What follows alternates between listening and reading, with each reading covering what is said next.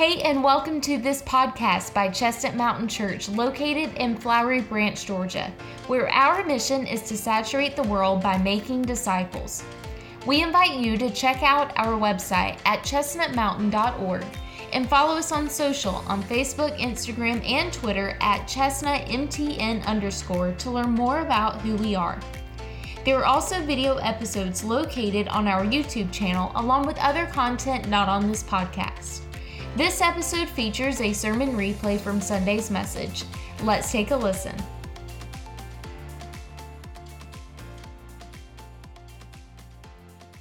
Hey, if you've been with us the last uh, couple, I guess it's months now at this at this rate. Uh, the last couple months, we've been journeying together as a church family through the book of James, and we're going to continue to do that today. Has anybody been enjoying the book of James? Yeah. All the psychotic people are like, "Yeah, I love it. It's awesome." Like hurts, you know. Book of James is rough, y'all. Last week, Pastor Brian uh, tackled the the whole taming the tongue passage in, cha- in chapter three, and so I knew I was going to have to preach this week. I'm like, yes, thank God. I had to preach on taming the tongue, and then I got to the passage this week. I'm like, dang it. Could somebody switch with me? Like, it doesn't get any better. So be encouraged. Uh, we're we're kind of going in round two today. Pastor Brian led us off round one, uh, chapter three last week, and we're going to pick up right where he left off uh, this week in James chapter 3. If you want to turn there, uh, starting in verse 13, we're going to talk, talk about two types of wisdom today.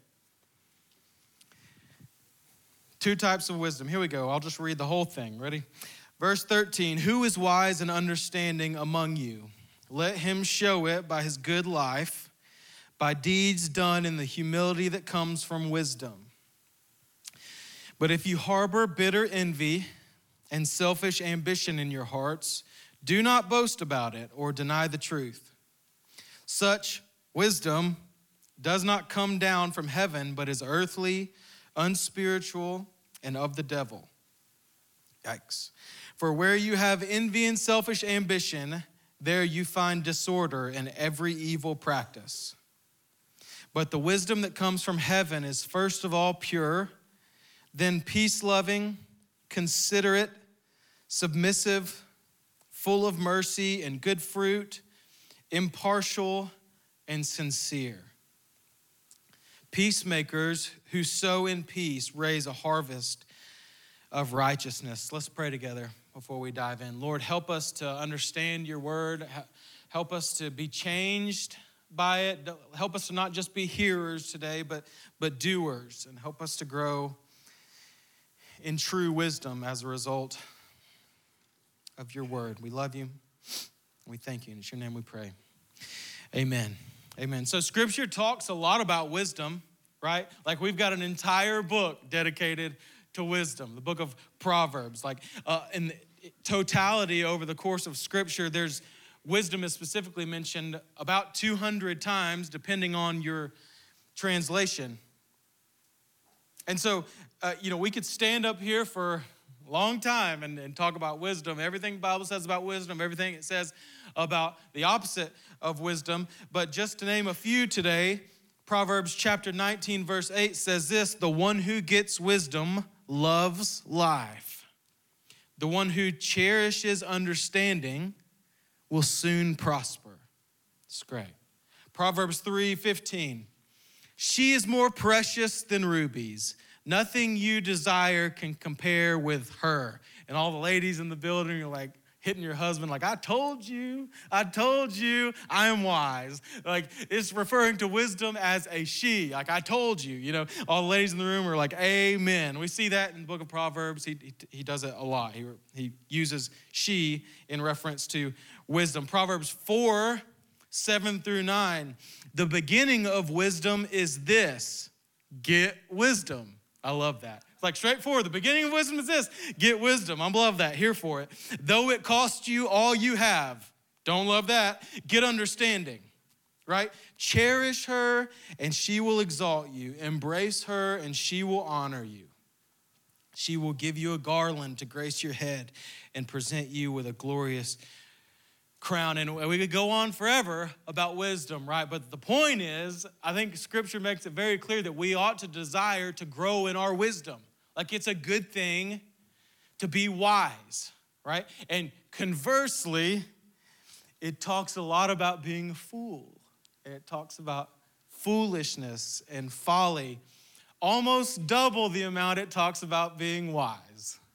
It's like he knows something about us. It's like we need to be told not to be a fool more than we need to be told to be wise. Just to name a few, Proverbs chapter 19, verse 3 says this A person's own folly leads to their ruin, yet their heart rages against the Lord. Yikes. Proverbs 14, verse 7, I love this one, says, Stay away from a fool. All the parents like, Amen.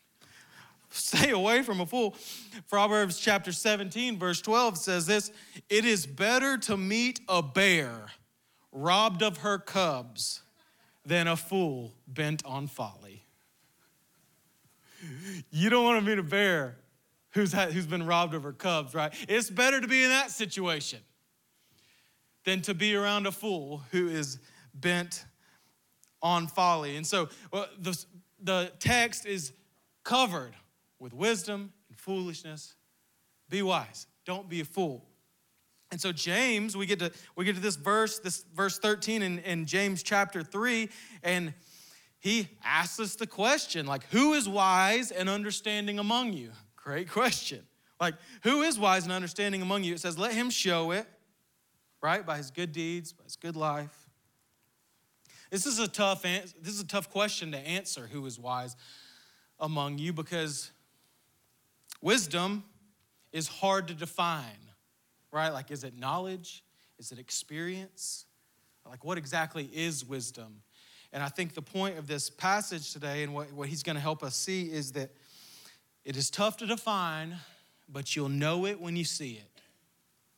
You'll know true wisdom when you see it. And he's going to give us some characteristics over the next few verses of how to distinguish false wisdom from true wisdom. Right? Because wisdom is not just a, a, matter of possessing knowledge and growing in intellect, although it, it is partially that, but it is effectively applying that knowledge and intellect into your deeds and action and life. Like you don't go to a doctor right? Like you would be a fool to go to a doctor who has every disease memorized, all the spelling, the, the, the, language it comes from, and then conversely, he has all of the medications eh, known to man that he could possibly ever give anybody, but he's got no idea how to treat the disease with the medication. Like he doesn't understand that if you have a headache, you should take some Advil, maybe, or drink some water. How about that? You're probably dehydrated. Like he doesn't, he doesn't have, he doesn't correlate the two. Like he has all this knowledge. You would never go to someone like that who doesn't know how to apply it because wisdom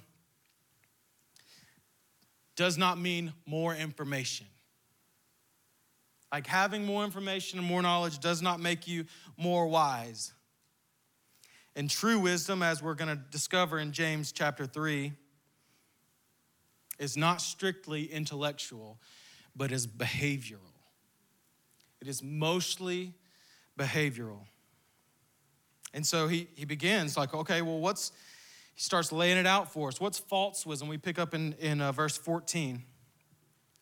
But if you harbor bitter envy and selfish ambition in your hearts, do not boast about it or deny the truth. For such wisdom does not come down from heaven, but it is earthly it is unspiritual, and it's of the devil. For where you have envy and selfish ambition, there you find disorder and every evil practice. So, what we're going to do today is we're just going to kind of walk through what, what, what, is, what is false wisdom and what is true wisdom. First, false wisdom is earthly, he says. What does that mean? We live on planet Earth. Great. False wisdom is earthly. In other words, it's like a cultural wisdom of the world. Like it's what culture indoctrinates you to believe. If you want to know an example of that, I'll give you one. Ready? This is nothing new. Like uh, this has been going on for a long time.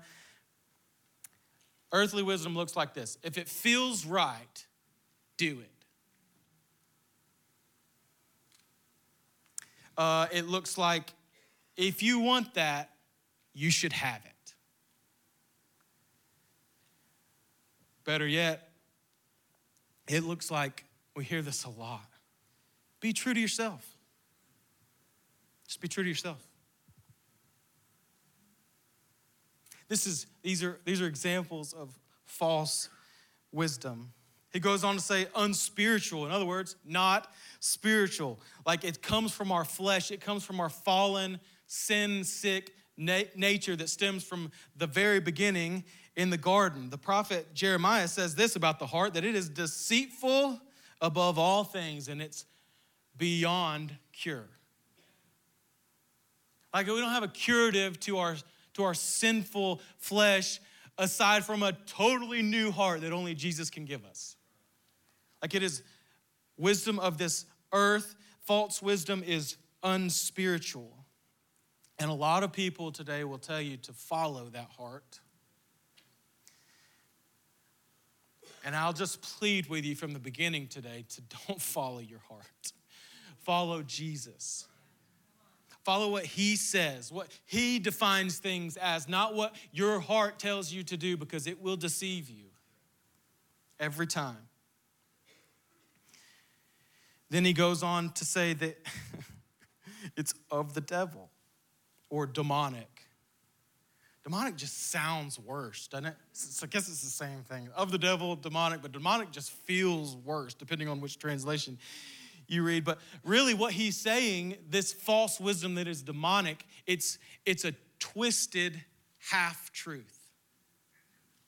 That's what he's talking about. Like he's not, he's not talking about like, you know, being able to recognize like this demon and, you know, manifest.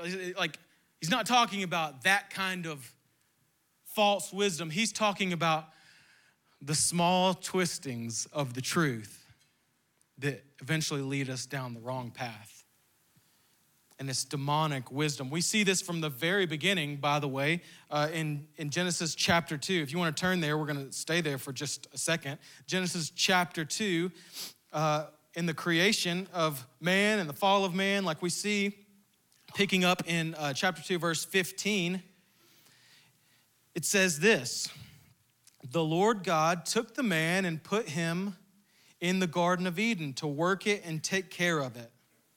And the Lord God commanded the man, If you, you are free to eat from any tree in the garden, but you must not eat from the tree of the knowledge of good and evil, for when you eat of it, you will surely die. So, like, he's created man and it's perfect.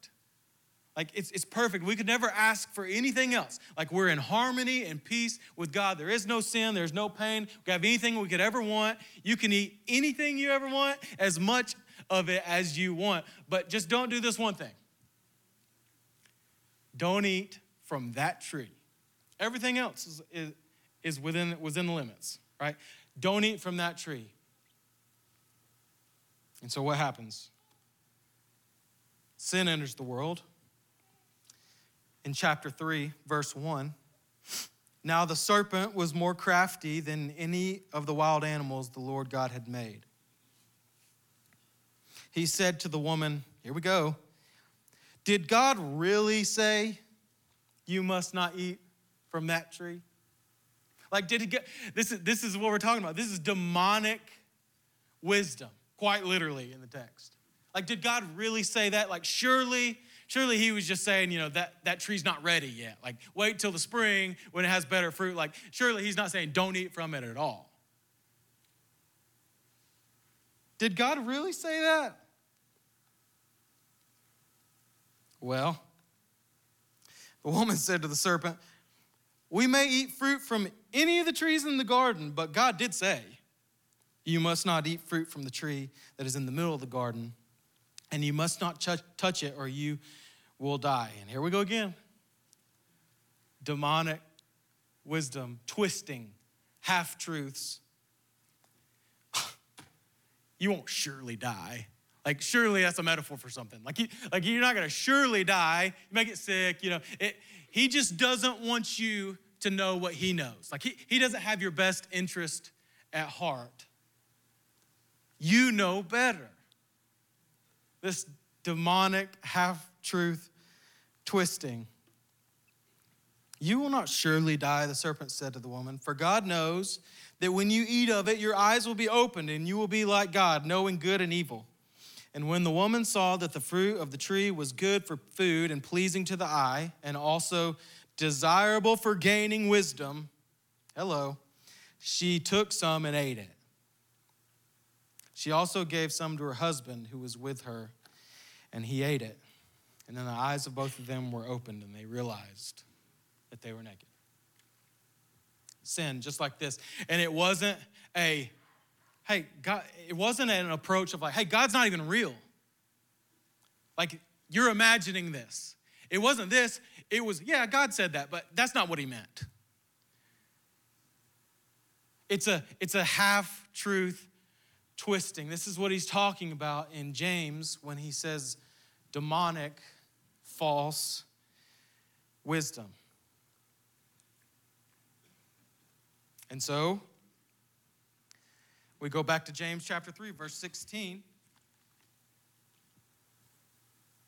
For where you have envy and selfish ambition, like I want to know knowledge, I want to know what God knows, Genesis chapter 2. Where you have envy and selfish ambition, there you find disorder and every evil practice. This every evil practice is, is really like from the original language, is better translated. Uh, wasted nothingness. Like it's not overtly evil, although it is, but it's a, it's a deceptive, this is better for you than what God has for you kind of evil. And man, I think this is the most dangerous spot for the, for the global church, right? Like we're, like we're really, really good at picking out and pointing out the overtly, obviously evil and demonic. Like we're the first to be like, that is wrong. I don't agree with that. That's demonic. But I'm not so sure we're the best at recognizing small twists that lead down a path to destruction. And so the challenge is for us is like we gotta we gotta know this well enough to be able to decipher the difference, to discern the difference between true wisdom and false wisdom that is earthly, unspiritual, and demonic. And so that's that's false wisdom, right? Like this, this is what this is what false wisdom can look like. All right, great. So what's true wisdom? Well, we pick up in verse 17. But the wisdom that comes from heaven is first of all pure, then peace loving, considerate, submissive, full of mercy and good fruit, impartial, and sincere. So, first of all, wisdom that is true, that comes from above. Ready? This is obvious from the text. Like, it has to originate with God. Like if you want to discern true wisdom from false wisdom, like what's true versus what's false, what should I do, what should I not do? Like it has to first come from God. If you look back, if you remember back a couple chapters ago in James chapter 1, James said, If any of you lacks wisdom, you should ask God. Like, don't try to don't try to figure it out in your own. Like, if you lack wisdom, you should ask God, who gives generously to all without finding fault, and it will be given to him. So if you want to take away from what true wisdom is, here, if you're going to write something down, write this down. Ready? True wisdom must come from seeking, asking, and communing with God. Period. Like if you conjured it up in your own flesh, from your own sin sick heart, like it may be right may be the right decision, but it's not true wisdom. True wisdom has to come from God. And that action, whatever that decision is made, whatever steps are taken, uh, whatever, whatever way you operate, like from this wisdom, like if, if that doesn't line up with the character of God, then it is not true wisdom. And the only way you're gonna know what the character of God looks like is if you know his character. It has to come from God. If any of you lacks wisdom, you should ask God who gives it. It starts with God, it reflects his character. And so we, we kind of we kind of walk through the rest of this passage like, well, okay, well, what does that mean? Like, well, what is his character? Well, first of all, it's pure. The motive is pure. It's, it's kind of the same word as where we get holy. It's, it's holy in its motive. It's holy at its core. It's pure at heart. That's first. Second, like from that purity, like we're only we're only going to know that and achieve that if we have a repentant heart that is only given to us by God. Like the, the only way that our motives are ever going to be pure and match the motives of God, the only way we're ever going to be holy and, and, and, and represent the holiness of God in any way, shape, or form is if we have a repentant heart. So if you want to know if you're walking in true wisdom, you got to start there. Because if you don't have faith in Jesus, if he, hasn't, if he's not the Lord of your life, like you're not. According to this, true wisdom has to start with God, has to come from seeking, asking, and communing with God. And so James goes on to, to talk about characteristics of, of what that looks like. Like, hey, if you're walking in true wisdom, the marks of true wisdom are this. Like, wisdom is hard to define, but you know it when you see it. So, let's do a little self examination here, or why, why don't we? Everybody doing okay? I know it's rough.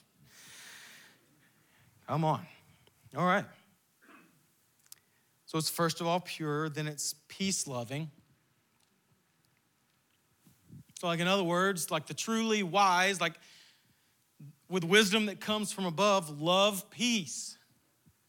I'm not talking about like the world peace pageant type of thing. Like it's like it's a peace with your relationships and with the people around you. Like you living in peace and harmony with others.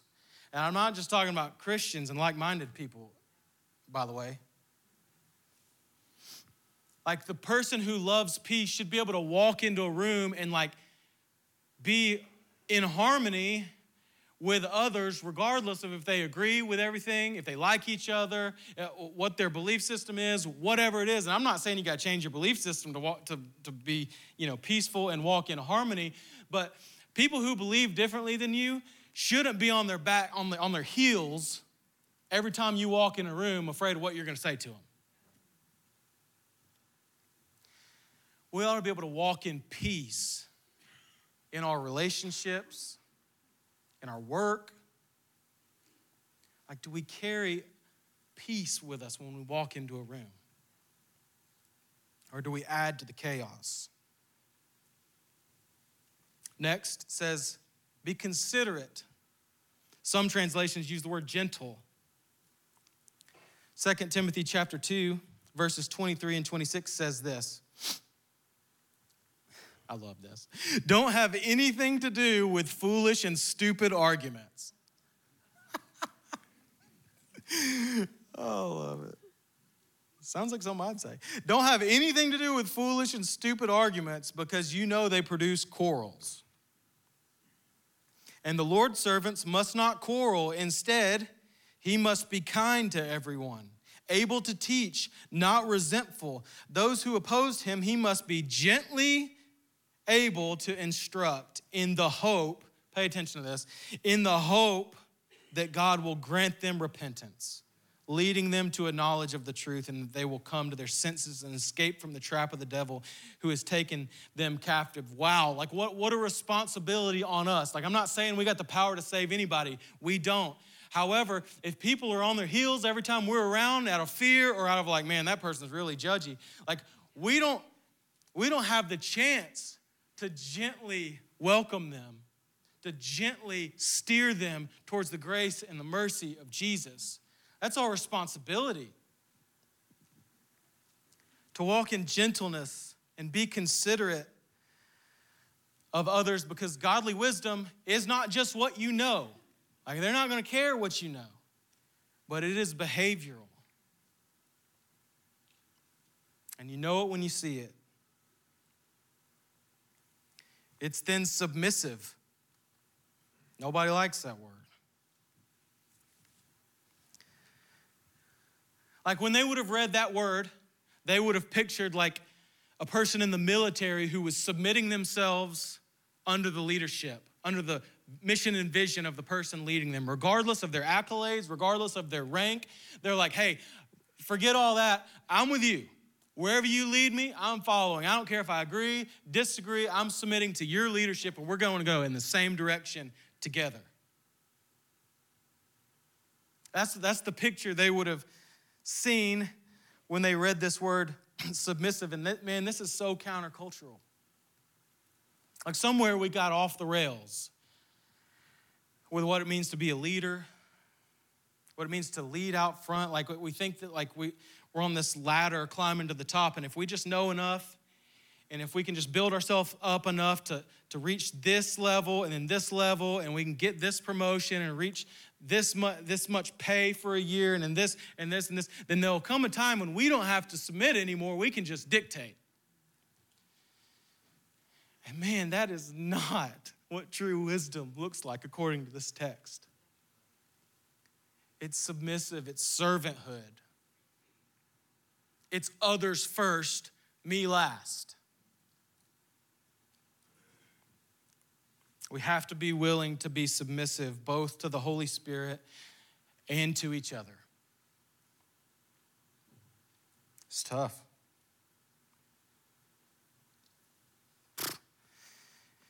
Everybody doing okay? We're halfway home. Halfway home is brutal. Sorry. This is what the text says. Be full of mercy. Are we full? Are we full of mercy? Man, like for those of us who have trusted Jesus and know what we've been saved from and pulled out of, we ought to be able to be the most merciful and grace filled people on the planet. And that's just not the case most of the time. Like we're the first ones to point fingers or point out flaws, or that person's you know not living up to the church expectation and this and that. And man, like if we understood that like we weren't just like we were good people, but now we're great people because we got the righteousness of God, but we were dead and now we're alive. Like, we've really understood that. We ought to be able to show so much grace and so much mercy to the people around us. So, are we walking in that? This is what true wisdom looks like. You walk around full of grace and mercy as Jesus displayed for you and for me full of good fruit. This is a good one fruit of the Spirit, right? Everybody knows that love, joy, peace. I know it because my kids always sing fruit of the Spirit's not a coconut. You know, it's like, want to be a coconut, all the kids' ministry people are like, yeah, we know. Can't be a fruit of the Spirit because the fruit is love, joy, peace, patience, kindness, goodness, faithfulness, gentleness, self control. I, I mean, these are, these are tools that we can use, but man, like, let's look at our life. Are we displaying this? We're not going to be perfect, of course. But you know true wisdom when you see it because it's behavioral, it's not strictly intellectual. Impartial. Don't show favoritism. This is tough. And then lastly, sincere. Some translations say without hypocrisy, and everybody's like, because it's like a cuss word in church. You know, you hypocrite. Be sincere or without hypocrisy. Nerd out with me for a second. I mean, I'm not the smartest by any stretch of the imagination, but through studying this week, I love this. I'll probably get the pronunciation wrong, that's fine. But our, our word sincere comes from two Latin words, okay? Sine cara. Sine without, cara wax. And you're like, cool, dude. Like, that doesn't mean anything. Like, awesome, sincere, without wax. Awesome. Well, if we look at history, like in ancient Greece and, and Roman times, like the there were sculptors in those days making sculptures out of clay.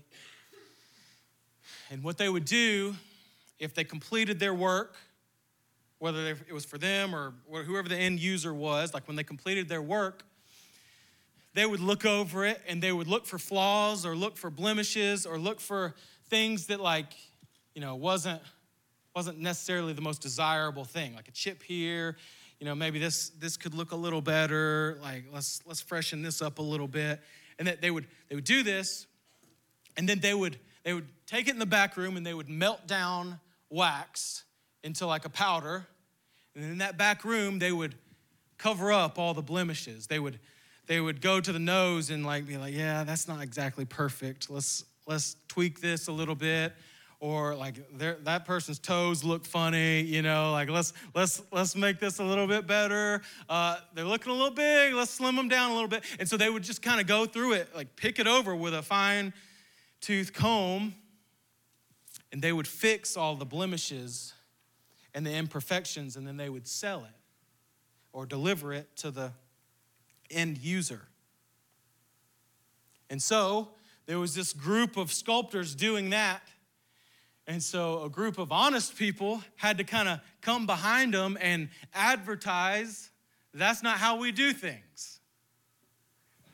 And so when they would present their work to the client or have it up for sale or whatever that may be, they would advertise it as sine cera, without wax. And so, in other words, this is the real thing. Like, this is authentic. It's not altered, it's original to its design. Like, it is what it is.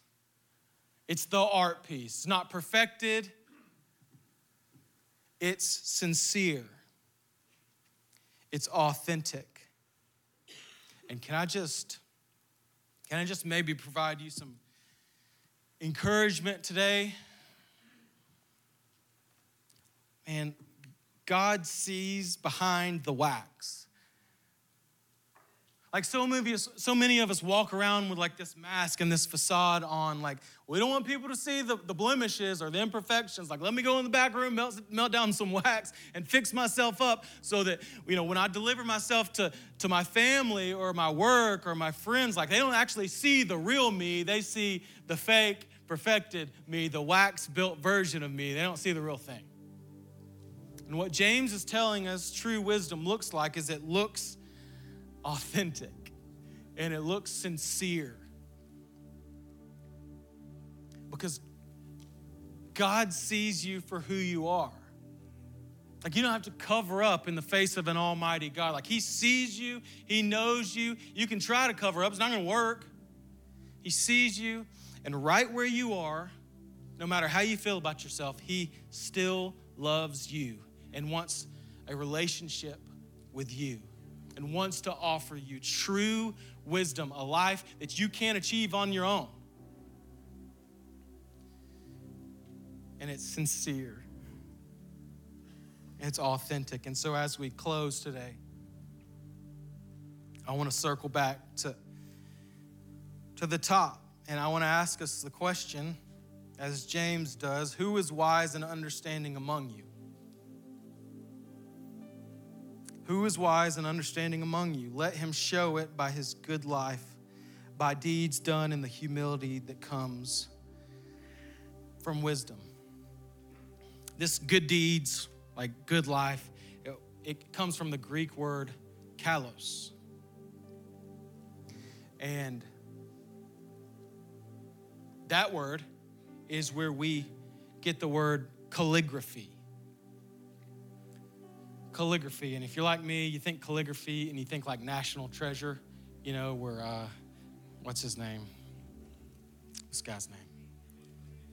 Nicolas Cage. Nicolas Cage is like in a cave and you know, like he twists the thing and it makes the picture whole and you know, treasure opens up and like he's following all these signs that only people can lead and and there's like etchings in the in the stone. Like that's what I think of when I think of calligraphy. But but it's really interesting if you'll bear with me for a second uh, the, the definition of calligraphy is a set of skills and techniques for positioning and inscribing words so that they show integrity, harmony, acknowledgement of ancestry, rhythm, and creative fire. Another definition could be graceful strokes and intentional movements that tell a story. And so a calligraphist's job would be to like have an end story in mind, like the main idea in mind, like whether it be a date, an announcement, uh, they're, they're trying to tell a story with their words and their, and their, in their pictures, whatever it may be, they have the end story in mind. And so, what they'll do, they'll craft their art to paint the story to where it points to the main idea. So they'll highlight this area, they'll, they'll, shadow here, and they'll make this part a little bit smaller, eh, all to point to the main idea of the piece because they've got that in mind. It's skillful and intentional. And so, what James is telling us here is this idea of a good life, like good conduct, good deeds. Like, it's not what we think. Like, helping an old lady across the street and, and uh, obeying all the Ten Commandments and coming up to church every time church is open and giving to others, giving to the poor, giving to God, whatever, whatever you define as quote unquote Christian good works, that's not what it's talking about. It's talking about telling a story with your life. And so, works and deeds aside, Nobody cares how much knowledge you have if you don't come into a room and people experience the peace of God. Nobody cares how much experience you have if you walk in and you're not gentle with them and they're on their heels and they don't have. Nobody cares. Kalos good deeds. So, the question is what story are we telling with our lives? Doesn't matter what story you tell with your words and your deeds. How are we walking? Are we walking in true wisdom or are we walking in a false wisdom that's mainly intellectual and doesn't translate to behavioral?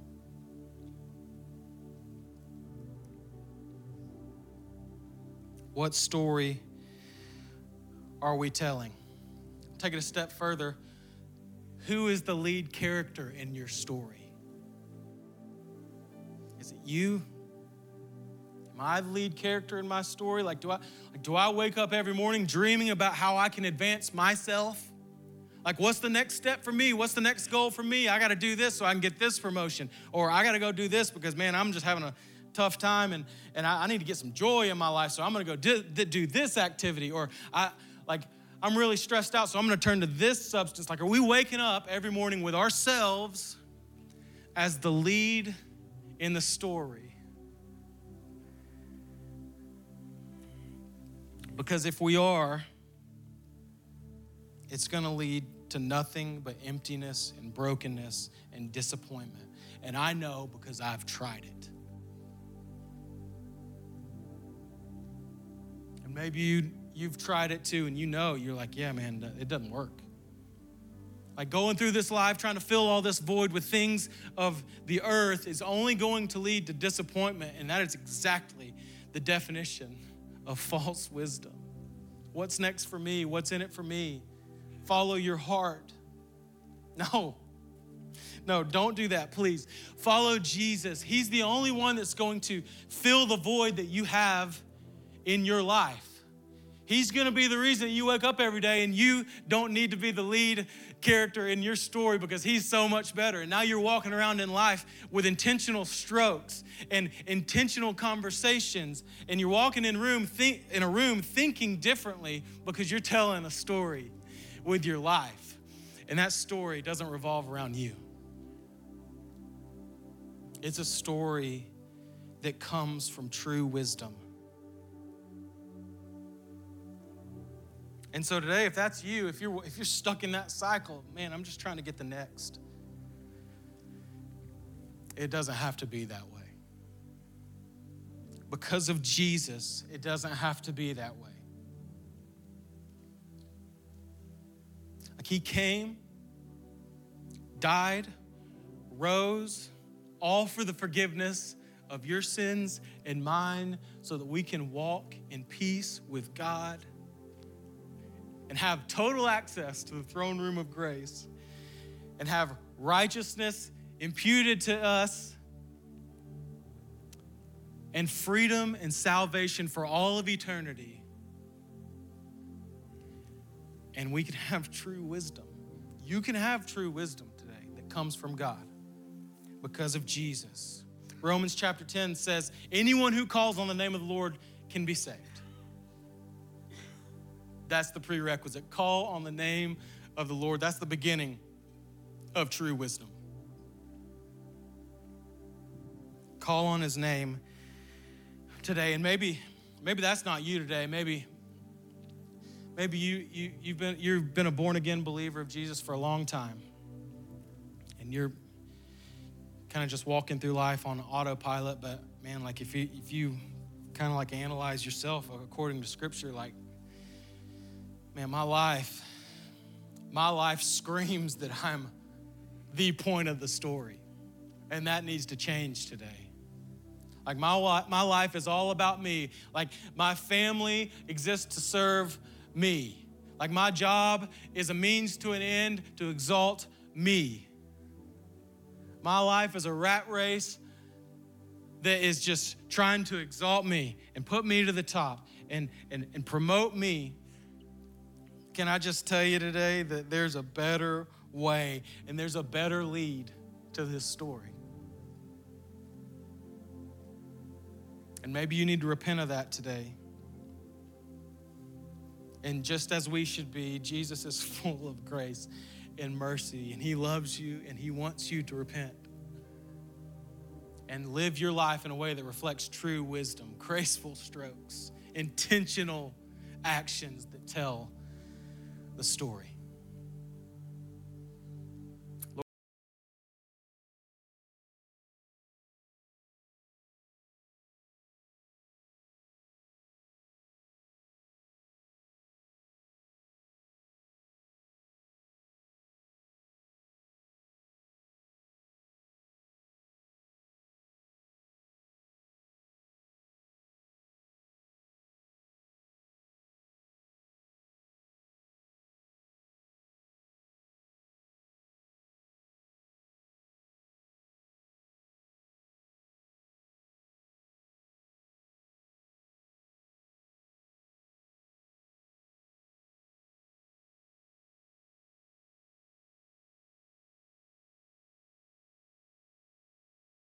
Thank you so much for listening to this episode.